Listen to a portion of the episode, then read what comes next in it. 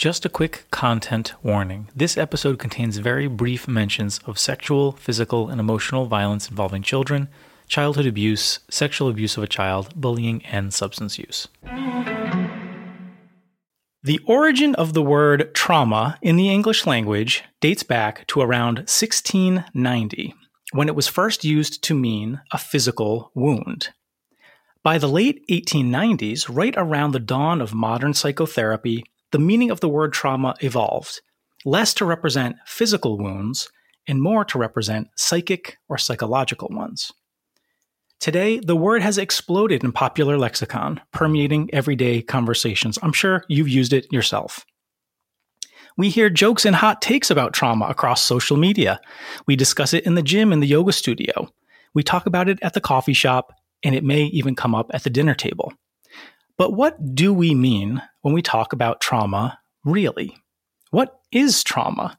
And how does it affect an estimated seven or even eight out of 10 people worldwide? Today, a very special look at trauma and what the new story about trauma could become with the help of a clinically proven therapy called EMDR.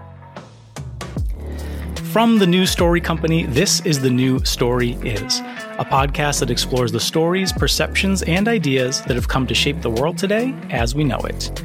Along the way, we speak to talented guests who are championing the news stories that may shape our collective future for the good. I'm Dave Ursillo.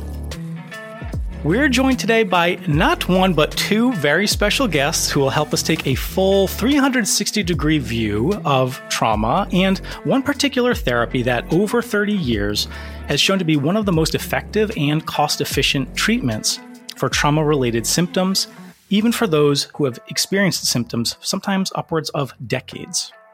We're joined today by Michael Baldwin and Deborah Korn, co authors of Every Memory Deserves Respect.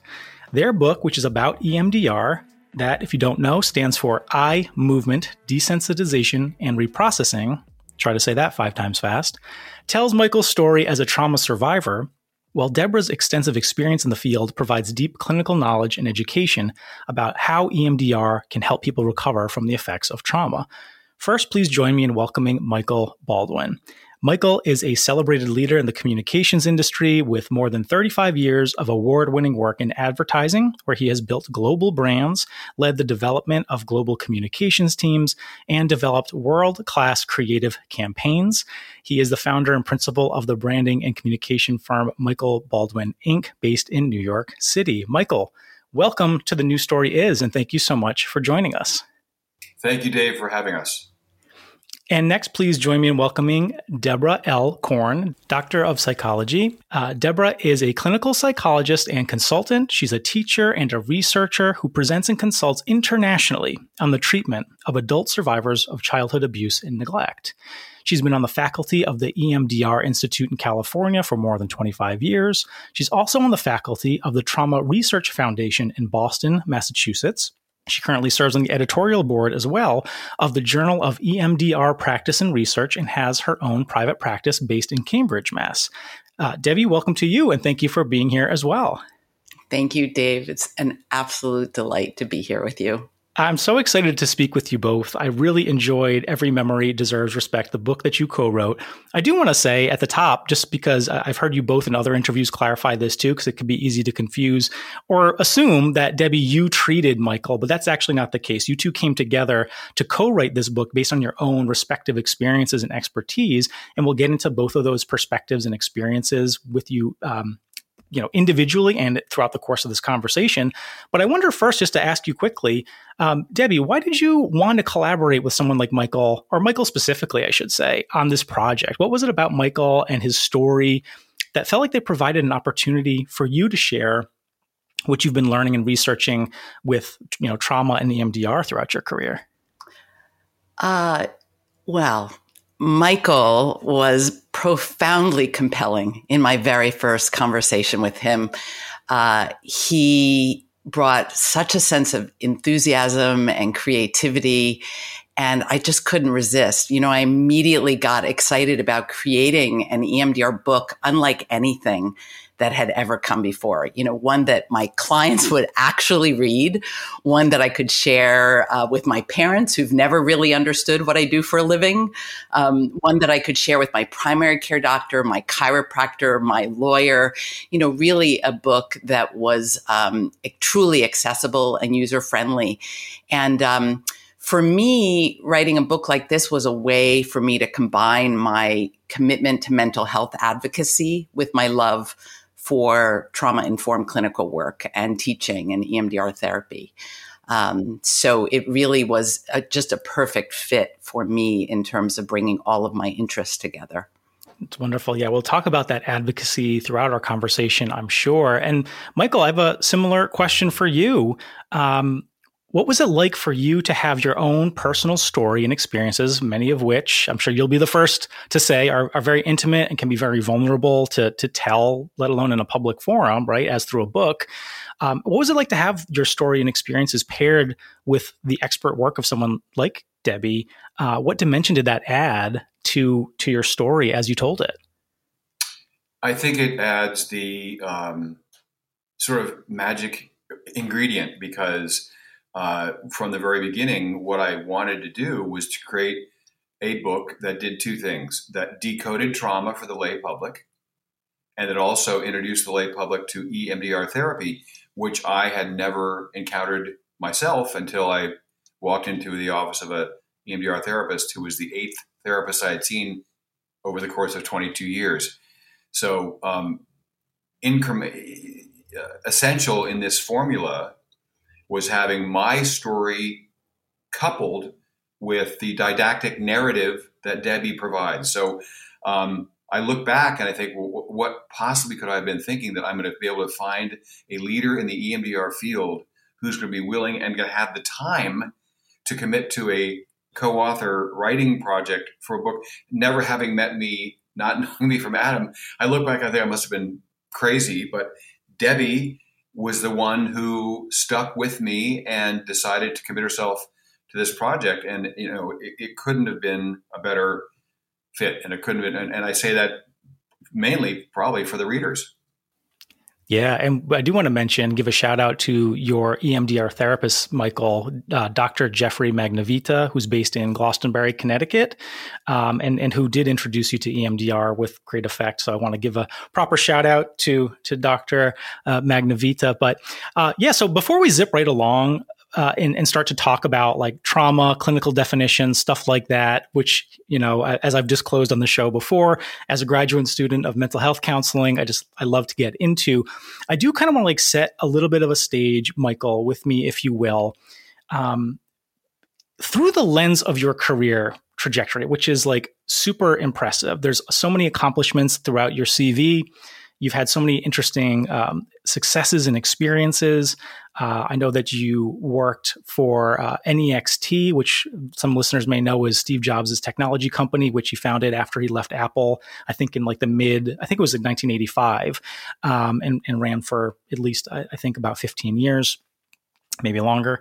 You also worked at the global advertising firm Ogilvy and Mather in New York City, and you know your your resume, your bio is super impressive. And I wonder if you could tell us about, give us like a little glimpse of your career trajectory, but then tell us about how through your accomplishments and and or how your accomplishments l- did not give somebody who might have been meeting you in a in a business setting the full picture of who you were as a human and what you're also kind of carrying and experiencing behind the scenes. What, what in other words, does your resume not say about uh, what you're experiencing in your life uh, at this really pivotal point in your in your career?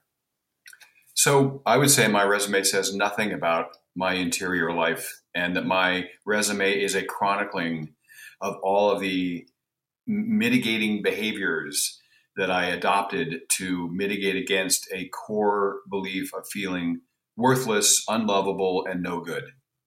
So I look back at that CV and I have a very different feeling about it now than I did then because it was uh, a case where I was just, I wasn't actually, I wasn't doing, I was basically compelled.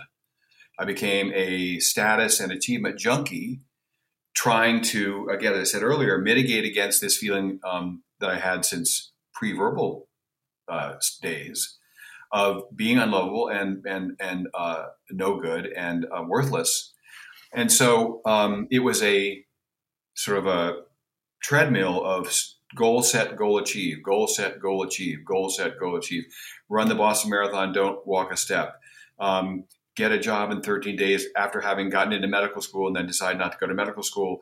Uh, uh, you know, um, be the first person in the world to register his surname as a domain name in 1994. I mean, people say, How did you ever get Baldwin.com? All these things have no lasting um, effect in terms of, uh, or didn't, in terms of uh, addressing or, or fighting or resolving what my inner life was all about. Because it was a facade that I created, this facade of perfection, and I was, you know, a workaholic. So, I, bottom line is, it was just a construction that I built um, so that no one had any idea of what my inner life was really like. Yeah. Debbie, I want to turn over to you before we go further into Michael's story. To and I want to kind of try this alternating back and forth. Um, and Michael, thank you for that because it's really powerful, and I'm sure there's a lot of people who are listening who also consider themselves to be high achievers. And you know, it's not to say that everybody who does have a high achieving kind of personality is hiding from something, let alone hiding from or, or trying to cover up uh, or escape from feelings of unworthiness or actual symptoms of trauma there's a wide gamut of of experiences, right, in life as a whole. But I'm sure a lot of us can relate to that feeling of burying ourselves in our work or our studies and finding an outlet in a way that feels good, but over time you realize you can't keep running from it forever. You can't keep pushing yourself further and further into a comp- so-called accomplishment because um, at the end of the end of the day, there you are. For those who have a history with uh, trauma, Debbie. I wonder if you could, at a really lay level for us, layperson level, tell us what trauma is, what it actually is, and how trauma affects the brain. Sure. So, trauma is a part of life.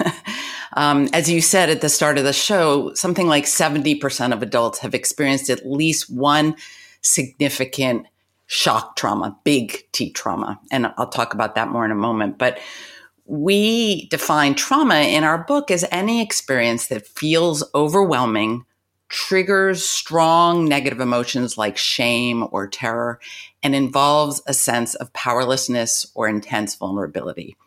Now, trauma is both objective and subjective, right? It's both the event and the experience of the event. And what we know is that no two people are going to experience a single event in the same way. What might be traumatic for one person may not be traumatic for the next person. Though, of course, there are some kinds of events that anyone would agree are traumatic with a big T. So it's not just what happens to you or what happened to you, but it's also most importantly, what happens inside of you, how it affects you, how you interpret the experience.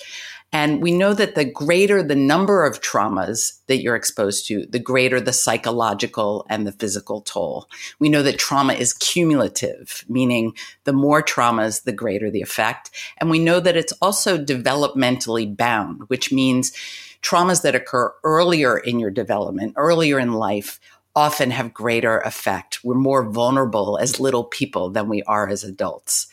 And when I talk about trauma, I talk about big T trauma and little t trauma. This comes from Francine Shapiro, the developer of EMDR. Big T trauma refers to events that most anyone would consider traumatic, shock traumas, where the person perceives a potential threat to their survival or the survival of loved ones. So here we're talking about childhood, sexual, physical, or emotional abuse, uh, rape or assault, physical assault, uh, the traumatic death or the murder of a loved one, um, combat related trauma, devastation related to an environmental disaster, um, witnessing violence. When we talk about little t trauma, we're talking about experiences that people might not necessarily recognize as traumatic or events that might not necessarily meet the diagnostic manual criteria for so called, quote, trauma. So here we're talking about attachment trauma. It's sometimes called developmental trauma, uh, criticism, covert bullying, experiences of betrayal, um, experiences involving humiliation or failure or aloneness, uh, subtle microaggressions, as well as blatant discrimination or hostility related to race or ethnicity, gender, sexual orientation, appearance. Um, examples of little t traumas from adulthood might be experiences related to a divorce or losing a job, a difficult move, or the discovery of infidelity or a partner's affair. Uh, examples in childhood, feeling ignored, feeling different, uh, unable to measure up, or a sense of powerlessness to control kind of the craziness or the chaos in your family. Um, I would always mention when I talk, I always mention when I talk about trauma that we're talking about both commission and omission. By commission, we're talking about things that are committed, right? It refers to the things that happen to you, an assault, the emotional or physical or sexual abuse. When we talk about omission, we're referring to situations where things were supposed to happen but didn't. Situations where someone was not properly protected. They were not properly listened to or cared for or valued. So here we're talking about experiences of neglect, deprivation, abandonment, uh, discrimination, alienation. And as far as trauma and the brain is concerned, it's helpful to think of the brain as being made up of three smaller brains. And we talk about this in the book the thinking brain, the emotional brain, and the instinctual brain. Now, the thinking brain is responsible for thinking, talking, remembering, reasoning, creating. The emotional brain is about feeling and remembering, detecting threat, interacting with others. And the instinctual brain has to do with things like sleeping, eating, breathing, heart rate, uh, blood pressure.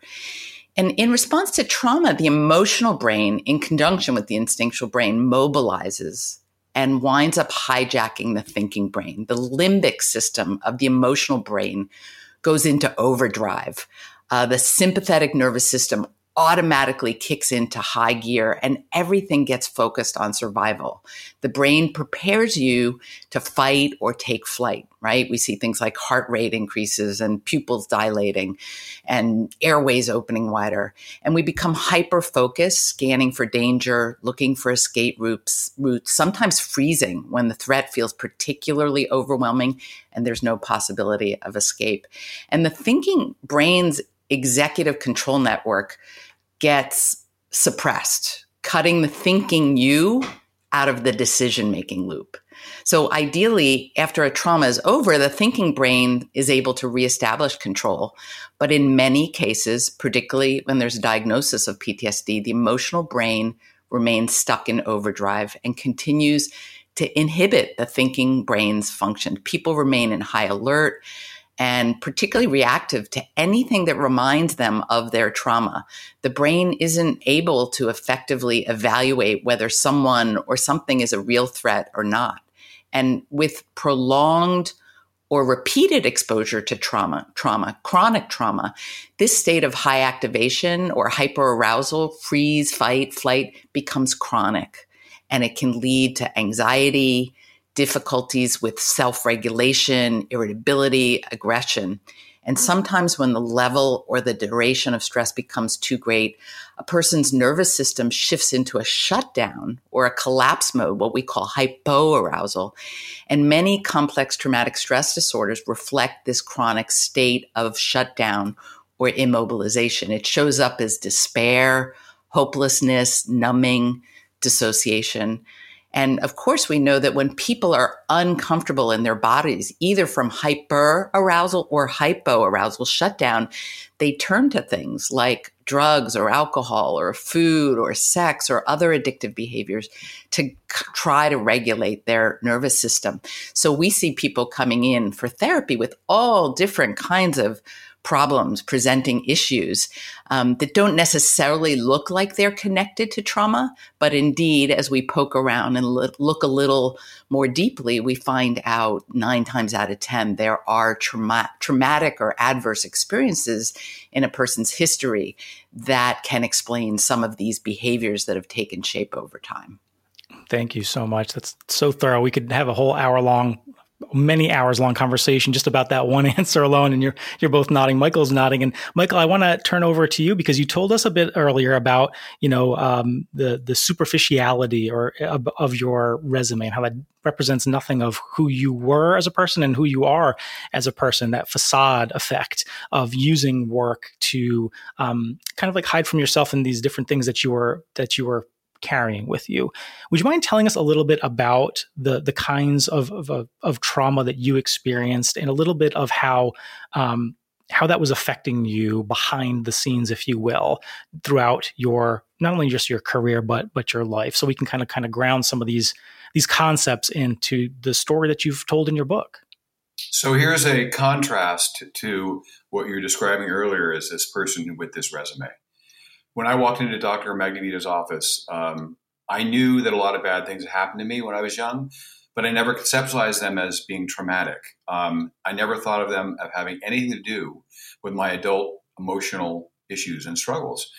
Uh, I never thought of myself as a victim or a survivor. And I also didn't consciously remember some of the things that had happened to me. I only had fragments of memories that made like little sense to me. In fact, I remember even I would share some of these with other people. Looking back now, I'm canning amazed that I actually did that because when they got put together, they were pretty bad, uh, you know, events that took place. Um, so I came to understand my trauma history by way of EMDR therapy with my EMDR therapist. And in my case, it started with what he referred to as willful neglect on the part of both of my parents um, I'll give you one little anecdote. I mean, when I was maybe around two in Denver, I'd be put in the backyard with a diaper, bare feet, and no supervision, just left there. And I would find my way down the back alley and down into the intersection of where we lived in Denver. And a neighbor would see me and then bring me home. And the weird thing about this is, you know, growing up, you know, we, we would laugh about these stories like this. Um, but you know, these days that would be a phone call to the Childhood Protective Services. Um, so you know, I also was a, um, victim of bullying. Had a my older brother was a really uh, serious bully at home, and I had bully bullies at school. And anyone who's listening who's had to deal with being bullied, you know that you live in a state of terror. You never ever feel safe ever. Um, as far as abuse goes, I was uh, abused sexually, physically, and emotionally. And you put all this together, and it's not surprising. I couldn't focus in on anything, I couldn't tune into anything. As an adult, I was always uh, confused as to why I didn't know anything about politics. I didn't know anything about local government. I didn't know about music. I didn't know anything about, uh, you know, most of the things that people take for granted because it was just all kind of unavailable to me because of this just crazy mixed up brain that I had. It was basically short circuited. So, you know, for the longest time growing up, I couldn't read. I had to have extensive tutoring. I would go to regular school and then I'd go to reading school after regular school. I had a math tutor and a reading tutor. This is in elementary school when I was a child. Um, and I was also accident prone. So, uh, was a word my mother used all the time. And so I probably had about five or six concussions on my forehead, always the same place. I would just fall over and land on a rock or the sidewalk or something. And, and another example of sort of misattuned parenting, my parents' uh, solution or remedy for that was to put a piece of industrial carpeting on my forehead. I have many pictures, and you see these kids, and then this one sort of freak that was me with this piece of huge piece of industrial carpeting on my forehead, which was their parenting style. Um, so, you know, aside from all that, I was um, you know, fine. so we see the cumulative effect, and that was a great example. Thank you for that, Michael. Thank you for sharing. I know you've shared it often, but I'm sure it's well, I'm projecting, but I, am sure it's not always pleasant to relive it every time you talk about your book and your and your life story. But so we hear there the various levels, various forms of abuse, um, which which happened over a prolonged period of time, the developmental and attachment uh, traumas around neglect, those uh, so there was the there's trauma based on omission as you were saying debbie and commission right the things that were were exactly. done that that mm-hmm. resulted in the traumatic abuse like being hit or or being touched inappropriately then the uh, commission the things that weren't done being left in the backyard to fend for yourself at an inappropriate age and wandering into the street where you could have been hurt or you know or worse um, and you also shared michael there that this had a pretty it seems pretty noticeable now looking back in hindsight having done the work that you've done and, and, the processing and the healing that this had a cumulative effect on your development and how you were you know how you were able to or or inhibited from developing um, psychosocially in in school and and beyond. Um, and so yeah there's there's um, and then of course as you said you you finally entered into dr magnavita's office. I think that was in 2017 right Yes. So going on six years ago, um, Debbie, now that we've set the stage with Michael's story a bit in his history, can you tell us about EMDR specifically and um, tell us a little bit about, you know, for those who have never experienced it or don't know anything about EMDR, or like I said, that tongue twister, eye movement desensitization and reprocessing as that therapeutic modality. Give us a sense of what that is, please, and what if we imagine Michael in Dr. Magnavita's office in 2017 for the first time? I will ask you about that, Michael, because I'd love to hear your experience. But um, tell us about what what we know or what we sense or what we think knows uh, think know happens to the happens to the brain and to someone's psychology when they're experiencing EMDR. Big question, but take take it please and yeah, show, tell us what you know. Yeah, that question. so uh, as you said, EMDR stands for eye movement desensitization and reprocessing. Let me just take that apart for a moment. Desensitization refers to the reduction of distress, fear, anxiety. Reprocessing refers to the reevaluation or the restructuring of thoughts and beliefs and the transformation of one's sense of self relative to past traumatic experiences. It's about moving the past into the past so you can live more fully in the present. Now, the eye movement part, uh, Francine Shapiro, the developer of EMDR, accidentally discovered that purposely moving your eyes horizontally back and forth while focusing on a traumatic memory leads to a reduction in the vividness and the emotional intensity of the memory. It leads to a reduction in PTSD symptoms. She developed an effective protocol for treating PTSD and trauma related problems using this, what we call bilateral stimulation or back and forth eye movements, and published her first research study in 1989, working with uh, rape survivors and Vietnam veterans. So, hence the name eye movement desensitization and reprocessing. Now, EMDR is um, a memory focused psychotherapy that helps people deal with the impact and the legacy of trauma and adverse experiences in their lives. It's based on the idea that psychological problems are related to a failure to adequately process traumatic experiences or memories. So, unprocessed traumatic memories that are kind of um, frozen or locked in our nervous system continue to affect how we perceive things, decisions we make, reactions we have, the beliefs we hold about ourselves and others. And then present day triggers activate these unprocessed unprocessed traumatic memories. So by triggers, I mean anything that resembles the original event in some way or form. And that, and these triggers lead to symptoms that cause ongoing distress. Now in EMDR therapy, we help clients access and activate their unprocessed traumatic memories with a set of focused questions. And then we jumpstart the brain's information processing system using bilateral stimulation. Uh, with EMDR reprocessing, a client's distress eventually decreases and relevant information located perhaps in other parts of the brain, helpful present day perspectives get integrated. So beliefs like, wait a minute, it's over. I'm safe now. This happened 30 years ago, or this happened a year ago. Um, I was only a kid doing the best that I could. It wasn't actually my fault I'm in control now, right? I have choices.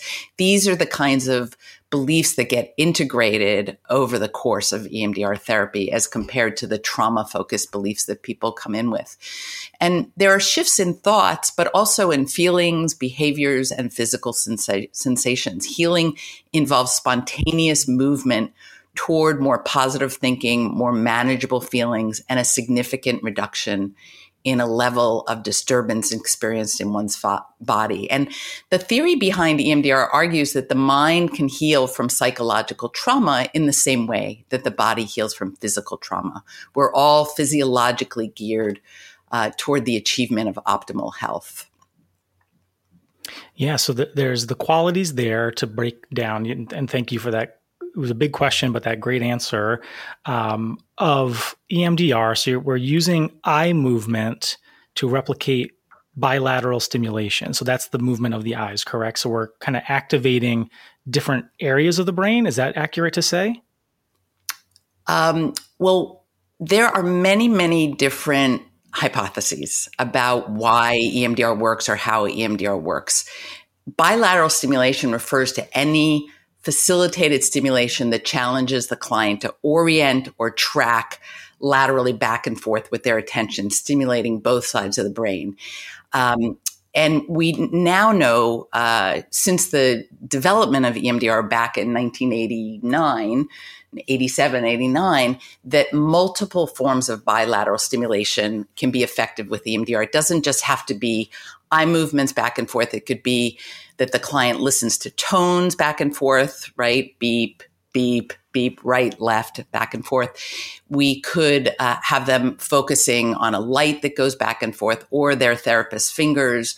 We might tap on a client's hands as they rest in their, we might, the therapist might tap on a client's hands as they rest them in their own lap. Um, so there's many different forms of stimulation that we use. Um, and now there's something like 30 randomized controlled trials. That's kind of the ultimate form of research um, that can be cited to substantiate the positive effects of eye movements. You know, we can now unequivocally report that um, eye movements reduce negative emotions, imagery vividness, and emotional arousal, and that eye movements also increase or enhance memory retrieval, recognition of true information, positive neurophysiological changes and more flexible thinking. And there are, just getting back to your question about what's happening here, how do we explain this? Um, there are many, many hypotheses about the mechanisms behind EMDR's effectiveness. So, for example, there's a response referred to as the orienting uh, response hypothesis. Um, where it said that eye movements elicit an orienting response, right? Look over there, look over there, look over there. Um, an orienting response that activates the parasympathetic nervous system, leading to a de-arousal effect, a relaxation response. And this gets the brain into an optimal state for processing. There's also a hypothesis called the working memory hypothesis or theory that suggests that eye movements, as well as other forms of uh, stimulation, focusing on a memory while engaging in some other activity, like doing math or spelling words or doing dance steps or tapping out a rhythm, tax the limited capacity of working memory leading to a reduction in the vividness and emotionality of a traumatic memory. There is a lot of research supporting this hypothesis. It's very, very exciting. And then uh, Francine Shapiro's original hypothesis, hypothesis was the REM hypothesis, which says that eye movements activate the same neurological processes that occur in rapid eye movement sleep, REM sleep, leading to a reduction in negative emotion, more flexibility in thinking, increased associations between our memories, and increased insight. It's so fascinating. And I and I mm. appreciate that there's been such a wealth of research that's been clinically shown that this is very effective.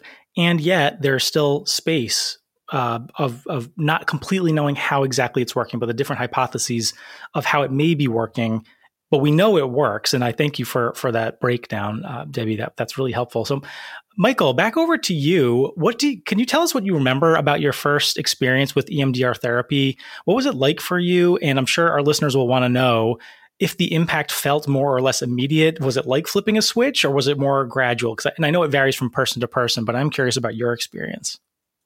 So when I walked into Dr. Magnavita's office, I was I would say at a, a probably the lowest point. So I was really ripe for intervention. Um, and uh, for me, the experience was uh, of profound relief. And um, our initial work really focused on the severity of the, the neglect that I uh, suffered. You know, th- those are the, the omission things that Debbie was talking about. You know, no one was taking care of me. No one was, was paying attention to me. There was all, all the things my parents should have been doing were not happening. So I had no attachment to either caregiver. So that first session was like there was a dam that was holding all of this longing and grief and sadness uh, and isolation and all those things. And it's if Dr. Magnavita just punched a hole the size of, uh, size of a door in the bottom of the dam, and just this these waves of this emotion just would was just flowing out through me, and the result of that for me was definitely immediate.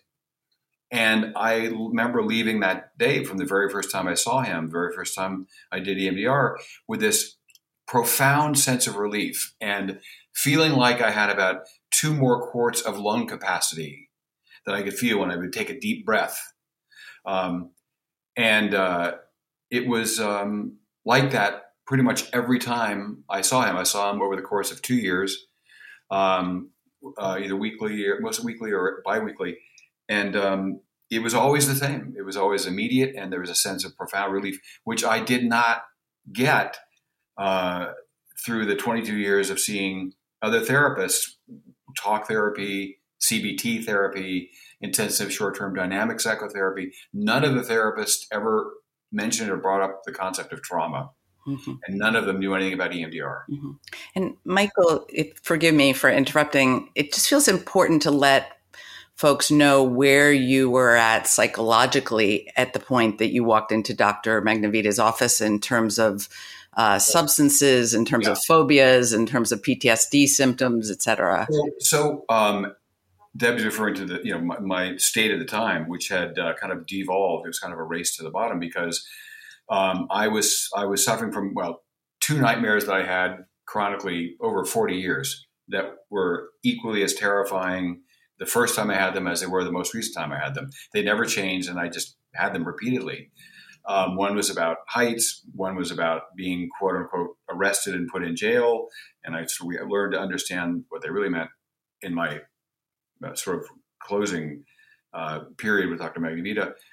Uh, I had phobias. Uh, I didn't know they were phobias at the time. I just saw they were just the way I was. About using a, a stall in a men's restroom as a boy, uh, uh, fear of heights, um, and getting into adulthood, any suggestion of intimacy with a woman was was literally panic inducing. And again, at the time, I didn't know what a phobia was. I thought this is just the way that I was. So um, there was a lot of alcohol abuse, blacking out, and then later um, alcohol combined with Vicodin. Um, and uh, just I, I, look back and there was just you know increasingly um, high dosages of things I could you know ingest to try to numb or try to wall myself off from what was buried there, but I didn't know it. Yeah, and so all of the different the variety of expressions and experience like the expressions of the trauma, the tra- traumatic symptoms coming out through phobias, fears, uncontrollable reactions to different situations, your nervous system spiking out of control, attempting to attempting, you know, to to regulate those symptoms with substances to kind of numb out or go to sleep. And um, I just want listeners to understand that the overlaps of these of these symptoms, this constellation of symptoms and experiences, all tied into these still complex experiences of trauma and abuse, but it's it's a big knot, but you can see all the threads there.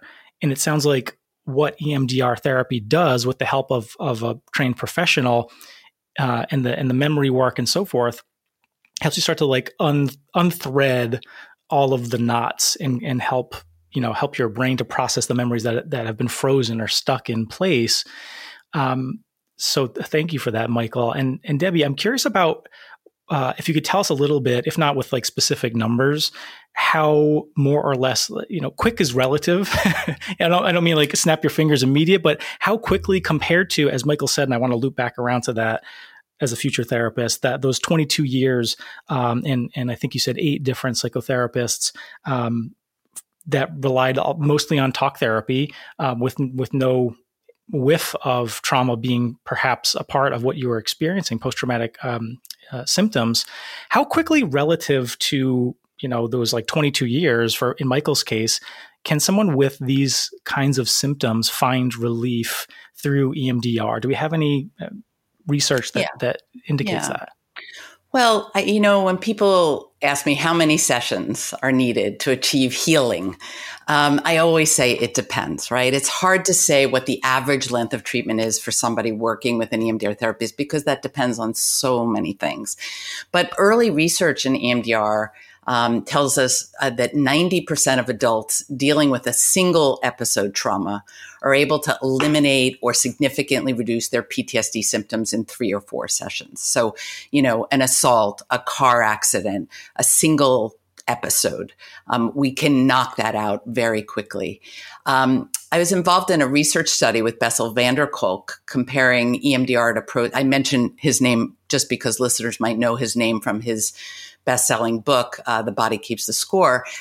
Um, and we did a study comparing EMDR to Prozac um, uh, in the treatment of adult PTSD. Eight sessions of EMDR compared to a comparable period of time on Prozac. EMDR was ultimately superior to Prozac in reducing both PTSD symptoms and depression. Um, by the end of treatment, all of those in the EMDR group with adult only traumas had lost their PTSD diagnosis, along with 75% of those with childhood trauma histories. And six months later, at follow up with no additional treatment, almost 90% of the childhood abuse survivors had lost their PTSD diagnosis, and a third were completely asymptomatic. And we were just blown away. And, you know, there's a recent meta analysis um, that looks at all the research that's been done, uh, all the trauma treatments that uh, are being applied out there in the treatment of PTSD. And EMDR was found to be the most cost effective, the most cost efficient of 11 trauma therapies evaluated. And I'll mention um, that in the Netherlands, they are treating people in intensive EMDR treatment programs, you know, consecutive day programs. They're knocking out PTSD in four days with people who have complex trauma histories, you know, both single episode traumas, adult traumas, but also folks that have significant childhood abuse. So we are getting better and better, more and more proficient all the time in how to apply EMDR and working with complex cases. It's really, really exciting. I want to ask you more about the future prospects, Debbie. But Michael, as a future, as I mentioned, a future mental health counselor, in kind of like recoiling at the thought of 22 years of traditional talk therapy without any you know alleviation of symptoms. And in some cases the symptoms actually getting worse over time. Um, what was the experience like for you to not be making anything that resembled what i imagined you would think is forward progress or healing or peace? Did it dishearten you to the therapeutic process yourself? And if so what kept you trying i guess after all those years? Um, uh, trying over all those years just i think is a just a part of my own tenacious personality. Uh, I didn't, I didn't want to give up. But I, I, I think the last engagement, which was in New York with a talk therapist, is probably the most representative in terms of answering your question. Because for me, and I have to be careful that I just frame this in my own particular experience, for me, the process of 50 minutes once a week in talk therapy I just felt like I just I wasn't getting anywhere, and I felt like uh, we weren't breaking the glass or we weren't penetrating, we weren't getting anywhere, and and that's the last of the seven therapists that I saw. And at that point, I really was kind of at wit's end. And at that point, also concurrent with that is, you know, I had, you know, a big tipping point for me, having finally got to Ogilvy and Mather which for me in the advertising world was kind of like Mount Olympus. And I finally got to the place I'd wanted to work out my entire advertising career, and I got laid off, uh, which is a function of a, an account change, which I, I, had no control over. So, you know, at that point, I just went off a cliff. Uh, you know, my high status, high paying job was gone, um, and everything uh, that it, it uh, associated for me to the outside world was gone. Um, and I just kind of went again down in this sort of race to the bottom. I sold my apartment, I sold my car, I, I made a lot of really bad financial decisions. I was I was walking around thinking I'm going to end up being penniless, you know, in a blanket in front of Walgreens in the snow, on, you know, in New York, and, and you know, it, my anxiety, you know, rose kind of on a daily basis. So my sister is the one who finally said, you know, if you're if you're serious about doing something, I have someone I can recommend to you. And in my case, um, Glastonbury, Connecticut, where Dr. Magnavita uh, uh, uh, practices was 110 miles from New York. And I said, well, you know, to my sister, that's he's 110 miles away. So what? You know, are you serious or not? And so I engaged in um, some consecutive work with him. So I would go and and spend um, have extended sessions with him because of the you know the distance involved. So I guess it's my case. Another reason for wanting to do this is a case where you can see, in my case, that these other seven therapists who were not EMDR therapists, who were not trauma informed therapists, and didn't even talk about trauma, did not provide any substantive relief for me. The EMDR therapist and EMDR therapy provided profound relief for me. And I guess my case is just a, sort of an extended example of that. Yeah we're quickly running out of time, and I could keep speaking with you with you both for for hours. Um, but I do want to kind of start to look at the uh, take a forward focus with with what possibilities are available, but also. Um, Michael, your your story of recovery uh, and how you're doing now. I certainly don't want to leave listeners without knowing how how things have been for you in um, in utilizing EMDR and alleviating those um, post traumatic symptoms uh, how are you doing now? Um, maybe you can tell us a story about, uh, well, A, how you're doing now, and B, the story about your brother, which I've, I've heard you tell before um, yeah. as an example of what healing is, is remains possible so, so, when you do this work. Okay, so don't laugh. Debbie may laugh. I literally was about, I was going to send a picture of my freezer and refrigerator to Dr. Magnavita because it's full of food and stuff. And I cook for myself every, you know, in my nadir period, maybe there's a, a, jar of mustard in the entire apparatus. You know, it just it was just empty. It's reflective of my inner state, I think.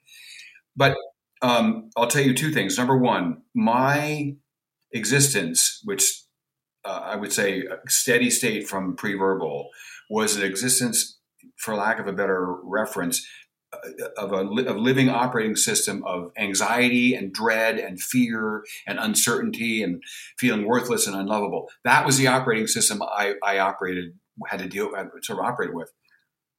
What EMDR did for me was allow me to replace that operating system with one that was free of all that malware. You know, so I could just wake up and just be like free of all that. And it just, you know, what, what day is it? What am I going to do today? And none of those things. I remember in college waking up and having this overwhelming sense of dread, and I had no idea why.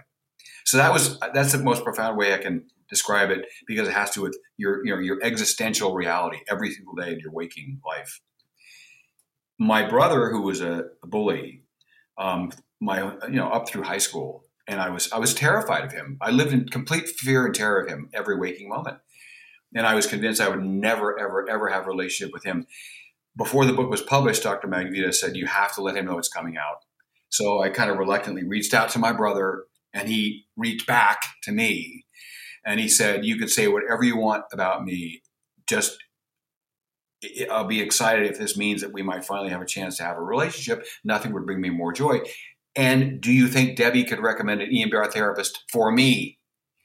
So he went on an EMDR therapy journey with a, a therapist that Debbie recommended for, you know, it's been over a year and a half now. Nothing short of transformative. We as brothers had our first, you know, vacation together on a Monday, which was his 70th birthday. And um, it, it's it's the most incredible. I, I think of it nothing short of a miracle. And I remember I remember being on another trip we were taken to one with just uh, David and myself, and one with my uh, him, him, and his two daughters. And uh, we had to share an Airbnb, so David and I had to share a room and bunk beds. I remember he'd get up into bed, close the door, turn the light off, and we talk for a minute, and then I would just be in my lower bunk bed, as if I was in a, a, a um, you know the, the, those sunbathing pods you know rays coming down from the because i was experiencing my realization of how much i loved my brother and feeling so intimately and, and, and intimate and close with him.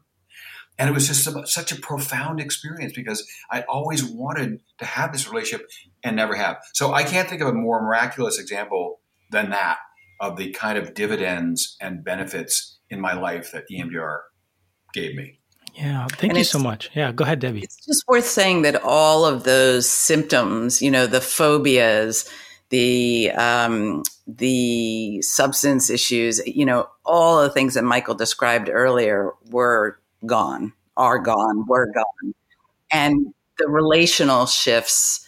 I think extend to all of the people in your life, not just your brother, but those relationships have all deepened immensely. Oh yeah, so, Debbie, as we wrap up here, um, you know, I, I, like to ask our guests, and Mike, I'll ask you the same question as well with our, our couple minutes that we have left. I always like to ask, what is the news story? You know, what news story would you like to see um, the future become or the present become with something like EMDR? Um, you talked a little bit about what's going on in the Netherlands right now. This is a very cost efficient, very effective therapy. Where, where does your mind go, Debbie? Do you think about the popularization publicly? Do you think about we need more mental health counselors and helping professionals to be trauma informed and trained in this? What comes up for you as you think about prospects for the future and uh, public mental health at large? Yeah.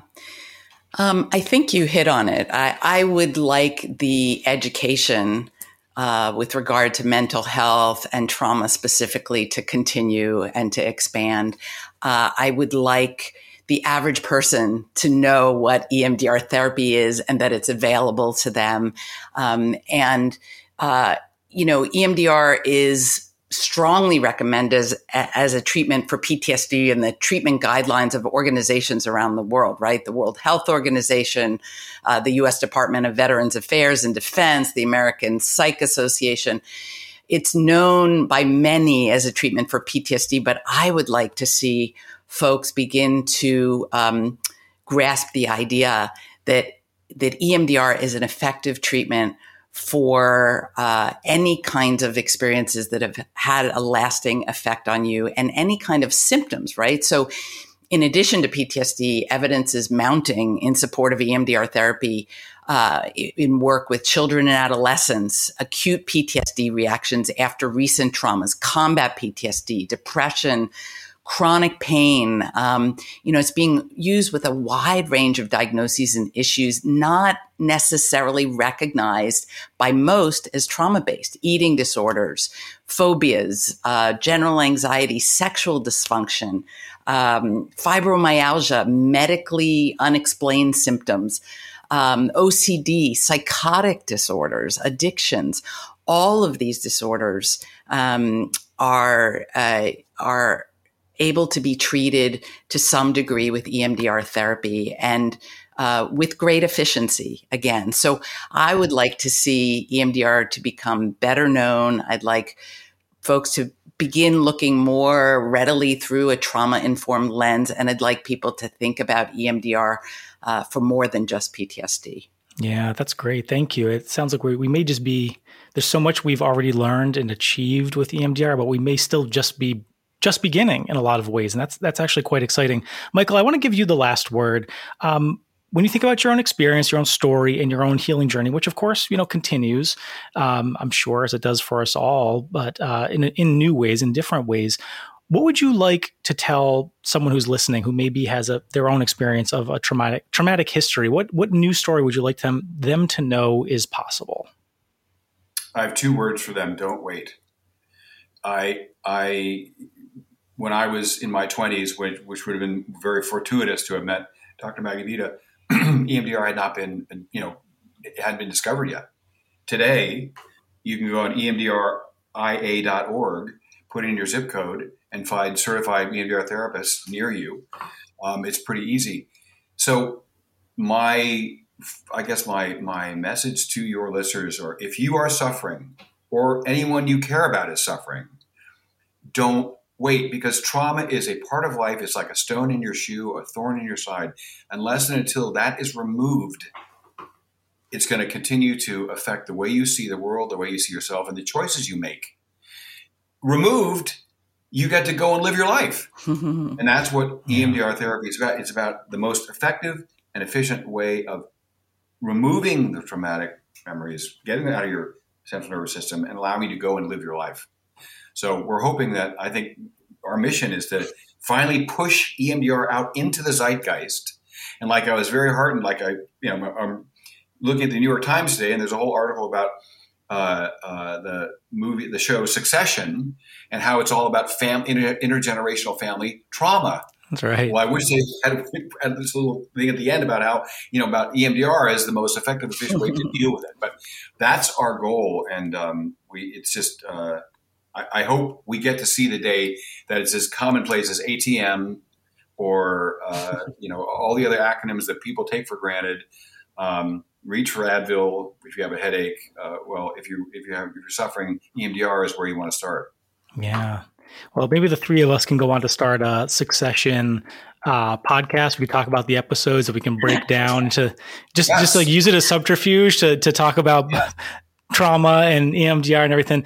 Um, well, Michael Baldwin and Deborah Korn, they're the co-authors of Every Memory Deserves Respect. You can find out more about their their book, their work, and a lot of other resources at everymemorydeservesrespect.com. Michael, thank you so much for joining us, for, for your bravery, your tenacity, and for sharing your story with us. Thank you. What, what a pleasure. Thank you for having us. And Deborah, thank you for joining us as well. Thank you for sharing your experiences, for educating us, and for breaking down uh, some pretty heady, complex subjects, but to make them really accessible for us to understand. Thank you. Thank you, Dave. Thanks for having us. It was a delight to be here. By the way, Dave, I have to tell you, I loved your intro. Oh, well done. Seriously. Thank you so much. And thank you for listening to this episode of The New Story Is. My name is Dave Ursillo. You can subscribe, follow, and like our show, especially on Apple Podcasts and Spotify. Please leave a rating and review to help others find the show. If you'd like to suggest a guest or pitch yourself for the show, email me. Best way to get in touch is hello at thenewstory.is.